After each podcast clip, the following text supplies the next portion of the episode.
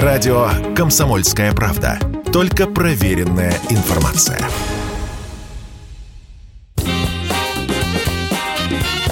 Был бы повод.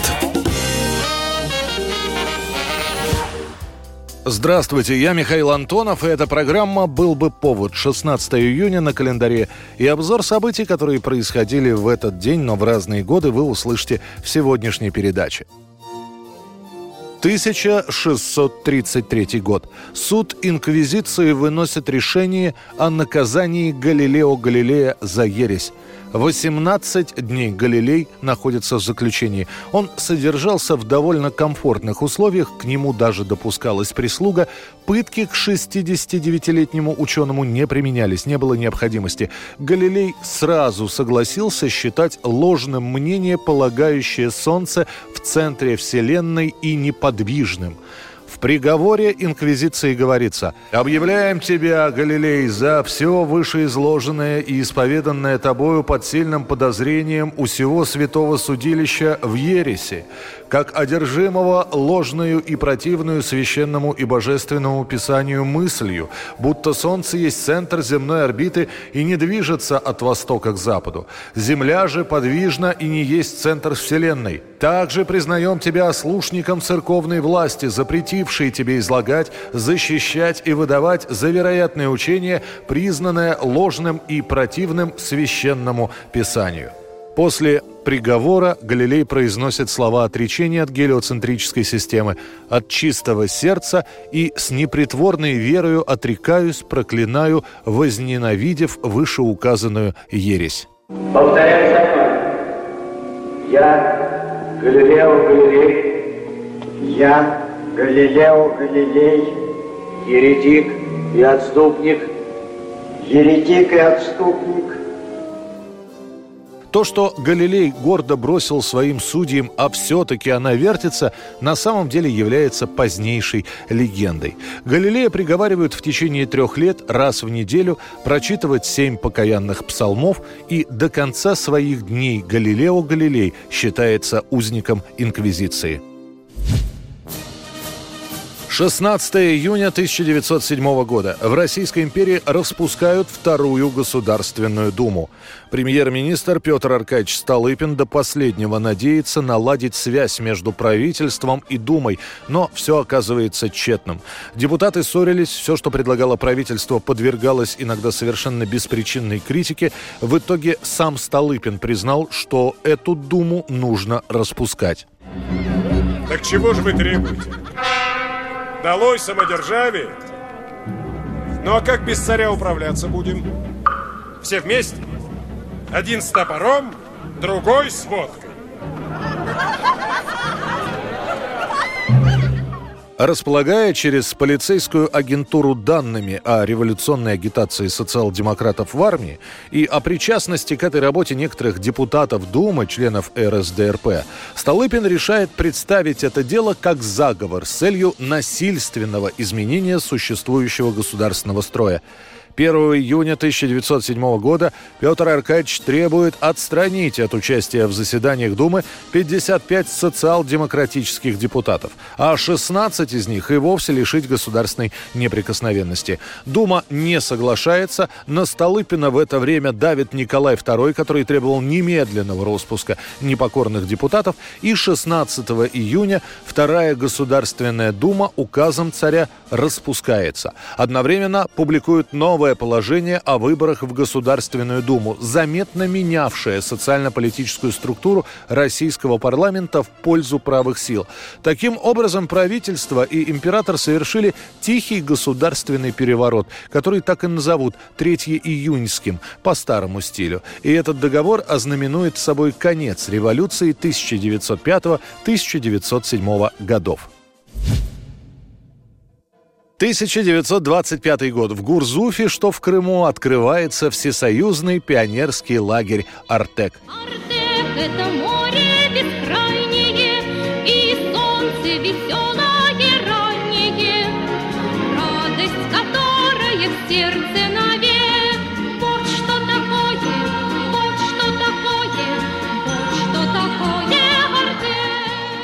Первоначально палаточный городок на берегу моря именуется просто детский лагерь в Артеке. Созданный как одно из учреждений Российского Красного Креста, лагерь Артек через некоторое время передается в ведение Министерства здравоохранения. Медицинско-оздоровительное назначение Артека было главным и, по сути, единственным по задумке. В первые годы в лагерь направляются исключительно дети с диагнозом туберкулезная интоксикация или находящиеся в группе риска по этому заболеванию заболевания, было провозглашено девизом «Артек советским детям здоровое лето». Первые 80 пионеров Артека приезжают и размещаются в брезентовых палатках.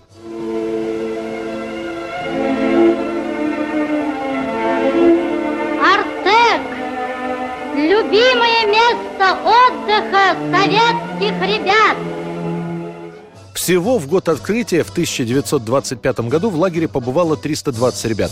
В 26-м уже приезжает первая зарубежная делегация – пионеры из Германии, а во главе делегации сама Клара Цеткин, которая назвала лагерь просто «Артек» цветником мировой революции и лично ввела в лагере типичный немецкий порядок «Ordnung» или распорядок дня для пионерии – на следующий год после небольшого землетрясения лагерь начинают перестраивать. В 28 году его восстанавливают, а в 30-м, благодаря подстроенному в Верхнем парке зимнему корпусу, Артек постепенно переведен на круглосуточную работу. В 36 году Артек принимает пионеров-орденоносцев, награжденных правительственными наградами, а в 1937 году лагерь принимает детей из охваченной гражданской войной Испании.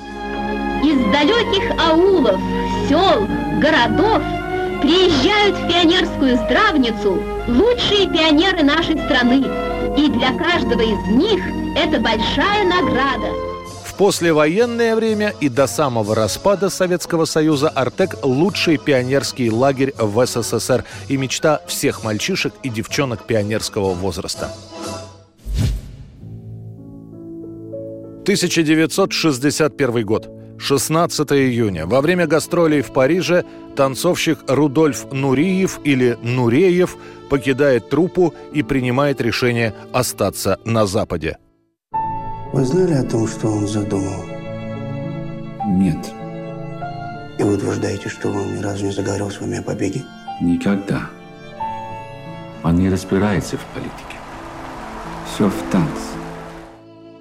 А до этого 11 мая того же года балетная труппа Кировского театра вылетает в Париж. Нуриева не хотят брать на гастроль, однако французская страна настаивает на том, чтобы его включили в список приглашенных. Гастроли в Париже открываются спящей красавицей, в ней Нуриев не танцует, но французские журналисты ходят на генеральные репетиции, и все как один восхищаются Рудольфом. Пресса называет его новым Нижинским. Он знакомится со всеми подряд, много гуляет по Парижу, его очевидно очаровывает этот город. Тут вечный праздник, говорит Рудольф. По советским меркам Нуриев был очень благополучным артистом. Уже во время учебы в училище о нем говорят как о восходящей звезде, прочат ему неплохое будущее. В 20 лет после окончания Ленинградского хореографического его сразу же зачисляют солистом в Кировский театр, с которым молодой танцовщик много гастролирует. Зарплата Нуриева в 1961 году 250 рублей новыми деньгами. По тогдашнему нынешнему времени очень приличная зарплата. За две недели до побега Нуриева его поведение признано неподобающим. 3 июня сего года из Парижа поступили данные о том, что Нуриев Рудольф Хаметович нарушает правила поведения советских граждан за границей.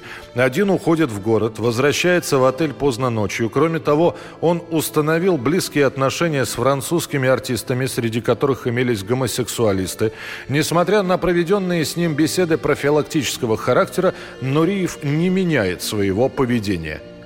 Под предлогом приглашения на концерт в Кремль Рудольфа Нуриева доставляют в аэропорт и пытаются проводить самолет, который отправляется в СССР. Подруга Нуриева, с которой он познакомился в Париже, миллионерша Клара Сент, которая якобы пришла проводить его в аэропорт, во время прощания шепчет ему на ухо ты должен подойти к тем двум полицейским и сказать, что хочешь остаться во Франции. Они тебя ждут. Сотрудники госбезопасности хотят Нуреева взять в кольцо, но танцовщик буквально выпрыгивает из их окружения. В автобиографии об этом сам Рудольф писал так «Я сделал самый длинный, самый волнующий прыжок за всю мою карьеру и приземлился прямо на руки двух полицейских. «Я хочу остаться», — задыхаясь, произнес я. Это эгоистическая вещь. Я хотел станцевать на этой сцене. Обе ноги были связки порваны. Я станцевал. Скажите, кто в этой стране может показать, что они могут станцевать лучше, когда им 23 года, 20, 19, 35, а мне 52. На Западе Нуриев активно гастролирует, учит молодых артистов балета. Он успеет приехать в СССР, куда его пустят, чтобы Рудольф мог проститься с умирающей матерью. А в современную Россию он приедет, когда ему самому останется год жизни всего на Земле. Это будет в 1992 году. Рудольф приезжает на гастроли, в том числе в Казань, зная, что у него спит, что жить ему осталось недолго. Он скончается во Франции – в возрасте 54 лет и будет похоронен на русском кладбище Сен-Женевьев-де-Буа под Парижем. Это была программа «Был бы повод» и рассказ о событиях, которые происходили в этот день, 16 июня, но в разные годы. Очередной выпуск завтра. В студии был Михаил Антонов. До встречи. «Был бы повод»